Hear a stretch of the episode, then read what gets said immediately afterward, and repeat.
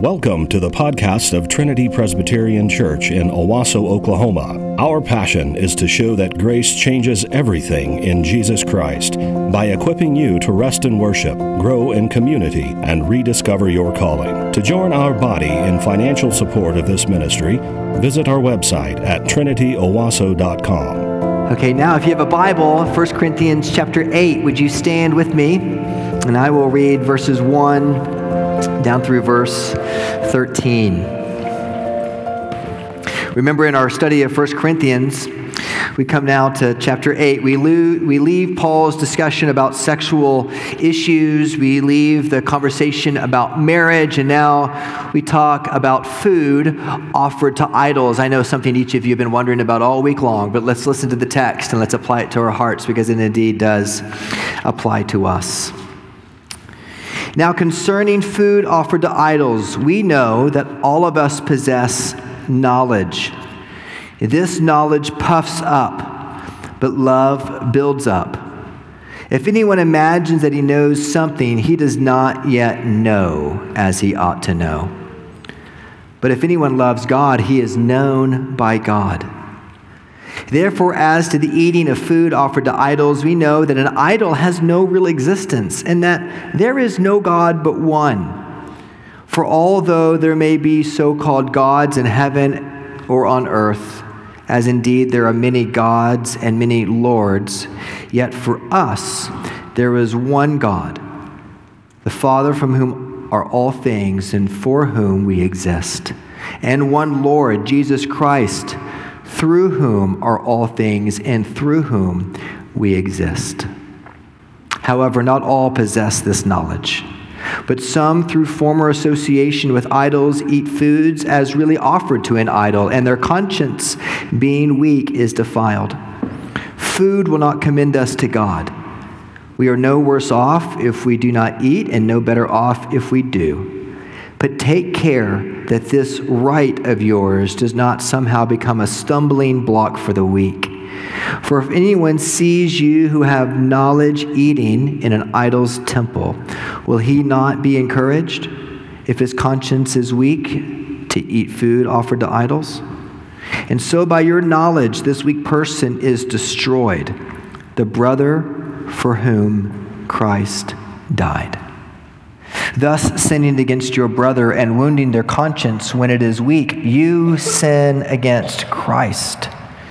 Therefore, if food makes my brother stumble, I will never eat meat, lest I make my brother stumble. This is the word of the Lord. Thanks be to God. You may be seated, please. How are we to decide about issues that are not directly addressed in Scripture. Don't turn your Bible into a magnifying glass when it's meant to be a telescope. God's Word doesn't take small things and make them big like a microscope.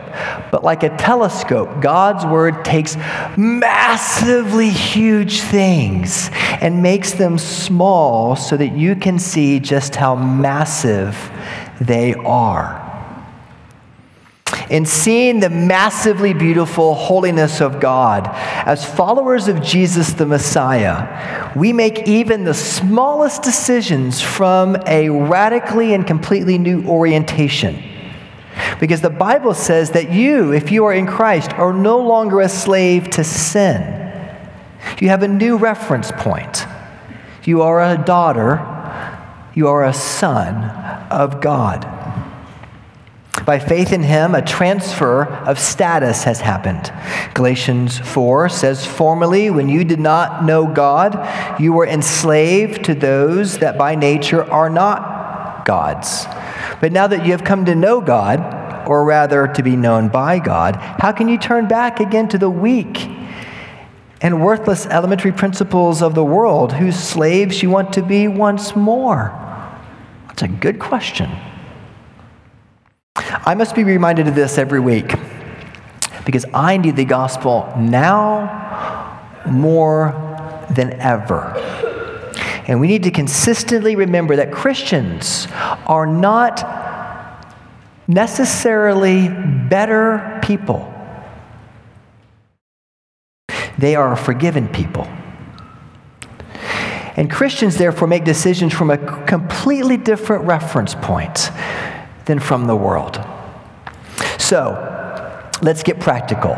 Still reflecting on the theology of the body, Paul in 1 Corinthians moves from answering the Corinthians' questions about sexuality to talking about food specifically food offered to idols. And in Paul's day, the, the, the, the, priests of the pagan temples would often have a side hustle after they would sacrifice an animal to their gods. The, the, the, the gods would take a piece of the animal, the priests would often eat a piece of the animal, and, and there'd be pieces of the animal left over. And the priests would often make a side hustle out of being butchers and selling the parts of the animal in the open market, in the public square. And they would also make a side hustle by using the temple dining rooms as a kind of, of public rental space for people. So, trade guilds and, and merchants and, and large families that were prominent could, could use the temple dining room for various feasts. And so, it was very, very common to have private parties in the temple dining room eating food that was left over from idol sacrifices. And this issue guides the conversation for the next few chapters. Food offered to idols may seem extremely remote to us today. But Paul gives us a principle in verses 2 and 3 that guides us on issues where Scripture doesn't directly teach, doesn't directly address. And so this week, I sent a little survey out to, to some of you, and I said, okay, what are the questions that you might ask Paul? what would you ask Paul? Like, what is an issue that Scripture does not directly address with which you struggle? What would you say?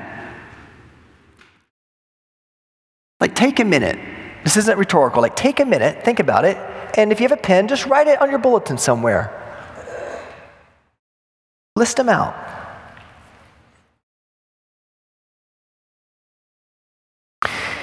Here are some questions I heard this week Should I drink alcoholic beverages or not? Should I allow my child to do competitive sports on a Sunday morning or not? Should I go to my gay cousin's wedding or not? Should I support the protest downtown or not? What would you add? I mean, these are real issues, right? We're not talking about food offered to idols. What, do you, what would you ask the Apostle Paul if he were writing you a letter today? How are we to navigate these issues? Paul gives us a principle that is incredibly practical, and it's in your bulletin, but write it down if you are a thinker who remembers by writing. Here it is. Here's the principle in issues where the conscience is free, love, not knowledge, must lead. In issues where the conscience is free, love, not knowledge, must lead. So let's go to God's word and let's understand what we mean by these terms. We go to God's word to learn and to worship. And Paul starts out in this text and he says, Now concerning, uh, concerning food offered to idols, he says, We know that all of us possess knowledge. It's his opening reaction to their question. Like he is presumably echoing the Corinthians' assertion that the way to deal with this issue was on the basis of what everybody knows. And what does everybody in Corinth know? Well, he says it in verse 4. We know that an idol has no real existence. And Paul doesn't deny that. He, he's already said that you, as a, as a Christian, in 1 Corinthians chapter 1, verse 5, you are enriched with all knowledge. And so the dispute in 1 Corinthians 8 is not what the Corinthians know about knowledge, but to make them aware of how they are using that knowledge in the real issues of life. For the real issue is, verse 1b, that knowledge puffs up, but, notice the contrast, love builds up. It's an architectural term for constructing something beautiful. And by introducing the idea of love into the discussion, he trades a microscope for the telescope and he dramatically shifts the focus. In, in, our, in our world today, it is very common to say that knowledge is power. That's why there's so much emphasis placed on education in our world today. But that is not a biblical proverb. Knowledge alone simply inflates its possessor because it separates them from others who are in the know from those who are not in the know, and it provides the knowledgeable one a perceived advantage of those who are not as educated or in the loop as others. And people who are knowledgeable are tempted to use their knowledge as a way of looking down their nose at others.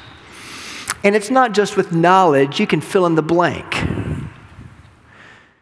You can use it for the how much you how much you have have, have done uh, out in the field the size of the size of trophy bucks you've brought in. You could do it in the size of the size of uh, of your nest egg that you've developed even though you didn't have much of an education. You pulled yourself up by your bootstraps. It's, it's, it can be any number of things that you use to kind of create a, a perceived sense of self-righteousness in your in your life. And I, being a pastor of a Reformed church has huge liabilities, friends. like, people who come to understand the beauty of the grace of God are just amazingly shocked by how big His grace really is. But some people who love to learn about Calvinism, and they love to learn about the five points of the, the, tulip, and they love to learn about the Westminster Confession of Faith, and they love to learn about all this stuff, and they begin to use it as, as like a hammer to remind people that, oh, well, when you, when you come more mature in your, in your relationship with Jesus, you'll be able to memorize the catechism like me. And when you, when you do this or that, and God, it's just ugly. Don't do that. The more you know about the Lord Jesus Christ, the larger the circumference of your knowledge becomes, then the bigger that circle grows. And the bigger that circle grows, that circle is awe and humility.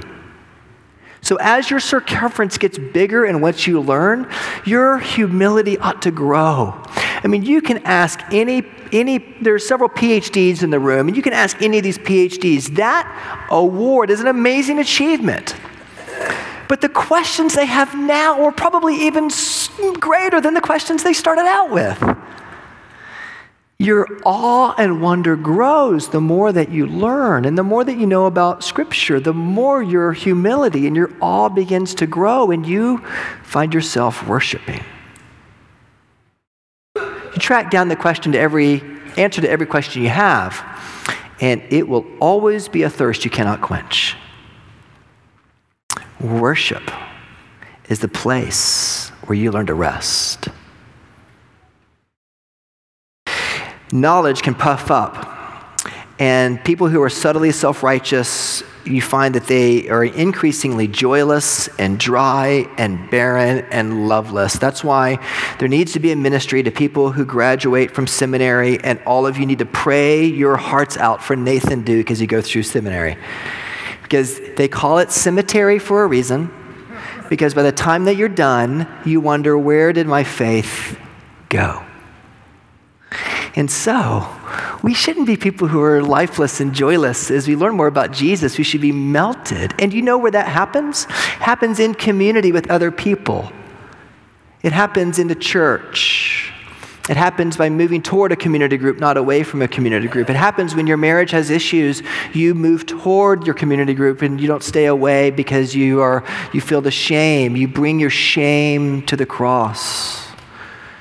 Because every person in this room, if I were to ask who's the greatest sinner, I ought to see several hundred hands go up. Mine would too. He says, Love builds up. What is love? 1 John 4 10 and 12 says, This is love, not that we have loved God, but that He loved us, and He sent His Son to be the propitiation for our sins, as Adrian and John read earlier. Love is defined by the person and the work of Jesus Christ. 1 Corinthians 13, 1 Corinthians 16 24, John 15 17, 13 34, John 5 42. The origin of love begins in God's initiative. Don't you hear how radically different that definition of love is from what you see in the world? Love is active and self sacrificial. Love is centered on Christ, and that the Son is the focal point of the Father's love. Like an echo in a canyon, love demands a response because when you see the self sacrificial love of Jesus Christ for you, you can't help but to run to Him in faith and believe. Beloved, if God so loved us, we ought also to love one another. No one has ever seen God. If we love one another, God abides in us, and his love is perfected in us, in you. The way that you care for your community group members and you move toward each other is a demonstration of his love being perfected in you. Think of what you would do for the person in this world you love the most. You like, like you would go to no lengths to protect them. That's what Jesus did for you. He went all the way for you, and He died on the cross for you. Love leads you to endure incredible hardship. Like, Sacrificial love is rooted in the very person of the one who went further than you could ever go because he was perfect. And he gave it all up for you. And when did Jesus not show you his love? Love is defined by the person and work of Jesus. And by faith, in his work on the cross for you. Jesus transfers you from the position of an orphan, from a slave to sin, to being a child of God, to being his. You are a son and daughter of the triune God. And God is love, as John says. You're brought into this amazing Trinitarian fellowship of love, which is comprised of God, Father, Son, and Holy Spirit. He didn't need your praises. He didn't need your He didn't need you at all. Out of the overflow of His love, He created you to magnify His character and glory and grace and grandeur, and He's invited you to magnify His grace. So the question is, in matters where Scripture doesn't speak and where our conscience is free,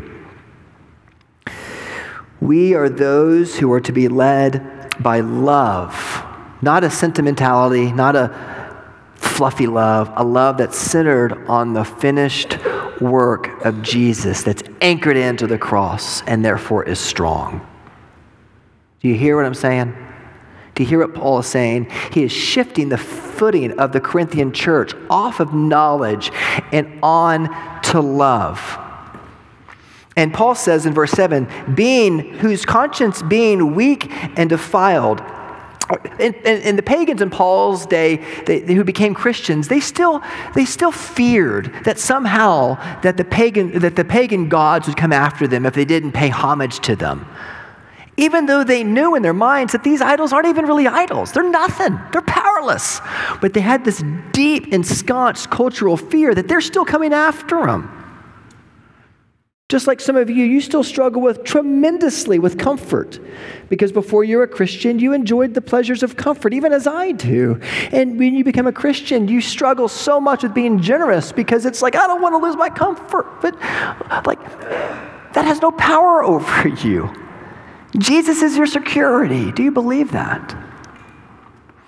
And notice that even though these Christians who were previously pagan, who have come to faith, who have this deep cultural struggle with these idol, this food that's been offered to idols. Paul, he could say to these weak Christians, grow up. Like, they're not even, we all know that those idols don't mean anything. Just, dude, just work it out. Forget it. And we're going to throw a party tomorrow night and we're going to have a whole bunch of pagan food. Come get over it. He doesn't say that, does he? He talks to the Christian who is the strong one in this case, that was the Jew, the Jew who knows that these pagan idols aren't anything. And he says to the Jew, No, you who are strong, bear with your brother in weakness. Be considerate of him. And it's, it's amazing to me that Paul would say, even though this person's theology, though they're a Christian, their theology is terrible. Paul says their conscience is defiled, but he still commands the stronger Christian to change their behavior in order to not allow the weaker Christian to be led astray. Are you with me? Okay. In Romans 14, it's the exact opposite situation. It's food, still food, but it's not offered to idols. It's food that has been um, offered in temple sacrifices. Same idea uh, in Jewish temple sacrifices. And in 1 Corinthians chapter 8, it is the Jews who are the strong ones who know that pagan idols are nothing. But in Romans 14, it's the Gentiles who are the strong ones because the Jews are caught up in their cultural trappings of eating food that has been sacrificed to the Mosaic uh, uh, and rituals of the law. And so, both for Jews in 1 Corinthians 8 and the strong ones, the Gentiles in Romans chapter 14, God speaks to the strong in both cases and says, Hey, be patient with your weaker brother. Have patience with them. And I wonder if you have patience with your weaker brother.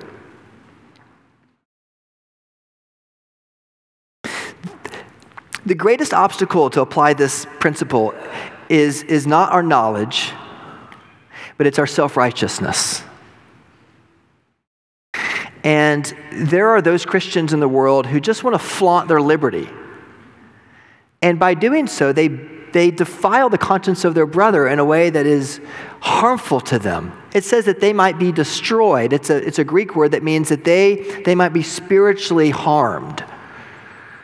And, and for us, like, do you make decisions, even the smallest decisions, with the telescope of God's word and his grace, thinking about the other person? And I, and I, don't, I don't mean you walk around always concerned, well, will they perceive me as a sinner and will they, will they fall? No, like you got to be human, normal. But what I am saying is that there are certain situations in life when you need to not think about yourself first. You need to think about the other person and how is what I'm going to do going to affect the people who are watching me? And am I also demonstrating love? So let's take Jesus' example of eating with the tax collectors and sinners, right? If Jesus were going to apply this principle, you would think that Jesus would not eat with tax collectors and sinners because the Pharisees, the weaker brother, would see him and they might fall into sin. But that wasn't the issue in that case. The Pharisees didn't believe in Jesus at all. And it was the tax collectors and sinners who actually did. And so Jesus runs to them and he eats with them. However misperceived he may have been by the religious world, Jesus is acting toward love in a matter where his conscience is free. Of course, we're going to eat and drink and be merry together. Why? Because I want you to see how much Jesus loves you, and we're going to deepen our fellowship together. When, when Peter, um, uh, you know, when, when uh, you know, Peter and uh, when Paul confronted Peter to his face in Galatians chapter 2, you remember the situation? You know, Peter is eating with the Jews, and um, or he's eating with the Gentiles, and he, and he sees the Jews, and he pulls back, right? And Paul goes to Peter and he says, Peter, what you're doing is not right, brother. You are not walking in line with the truth of the gospel. You're being a hypocrite because you're afraid of these people who are going to see you. Be who you are, teach them. So, my point is that we should always be thinking about the dynamics of the gospel when we make practical decisions. And that it's not knowledge that's always going to provide you with the insight on how to act, it is love. And therefore, it is messy and two of you will not always act the same way, although the principle may drive you both toward different behaviors. It's very important that we recognize this as a church. Politics. Same motive. People may vote for different candidates. Some of you, in some cases, may choose to go and to support your cousin at a wedding that he is having because he's initiating a relationship that is beyond the bounds of God's design. And you may choose to go some of you may choose to go to the reception, but not to the wedding, because at the wedding you're saying, I stand to commit this covenant before the Lord. It is not always easy. Some of you may choose to stay home altogether. And you've got to be gracious with each other to, to how to navigate that relationship. Do you see what I'm saying? Are you picking up what I'm putting down? To quote Paul Delorier. In my own life, I have to think about my own sense of self righteousness, which runs so deep. Like when I became a Christian, I um, just, I just, there's a radical change in me. And I can remember the first time that I had a friend of mine who told me about the time that they had, um, they had, uh, they had sinned because they sexually messed up. And I remember the self righteousness in my heart, looking down my nose at them, pretending that I loved them, and judging them the whole time. It was brutal. And the moralistic um, propping up of reputation all throughout high school into college. And it wasn't really until my last couple years in college that grace hit me like a freight train. that I um, wasn't, um, I wanted to go to medical school and had crossed, you know, crossed all the T's and dotted all the I's. I didn't really love what a doctor did. I hated it. But I just felt forced to do it. That's just what you did. I, people expected me to do it. And that kind of self righteousness, um, by the grace of God, was beaten out of me. And I still deal with it every day. Like in our church, I want you guys to like me. That's a self righteousness that will lead me astray. And so when repentance of sin comes to our service, what I'm thinking of is, Lord, help me be aware of my self righteousness. And so the question for you is like, what are you doing with the Lord Jesus? Are you using Jesus to just reinforce your own sense of self righteousness? Are you doing things that make your brother stumble? Well, I know that I'm free to drink a beer. Well, I'm going to do it. Well, why are you doing it next to a brother who struggles with it? Or if you're with a guy who is just so fearful, why wouldn't you help them see that it's okay? You're saved by grace and that's not a sin. You see the delicate balance? If there was a balance beam that I could get, I would have gotten it and preached the whole sermon on a balance beam because it's very difficult to not fall off the one side to legalism or licentiousness on the other. In matters where conscience is free, love, not knowledge, must lead.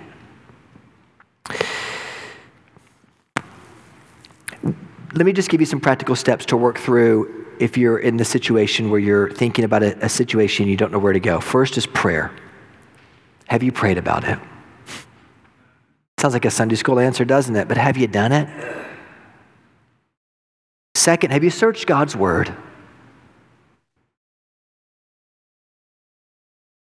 Third, have you explored your own self righteousnesses? What are the cultural things that are preventing you here? Where is your own self righteousness grown deep? Where do you think you're better than others? Or have you talked to your community group about it? Or brought in friends who are indwelt by the Holy Spirit to process it together? And fifth, have you asked one of the elders to pray with over you for you? We'd love to do that.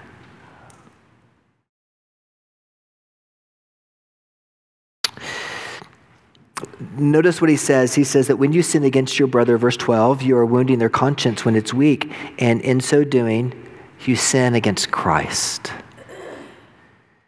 Think about Paul on the Damascus Road when he was called, and, and Jesus says, Paul, Paul, why are you persecuting me?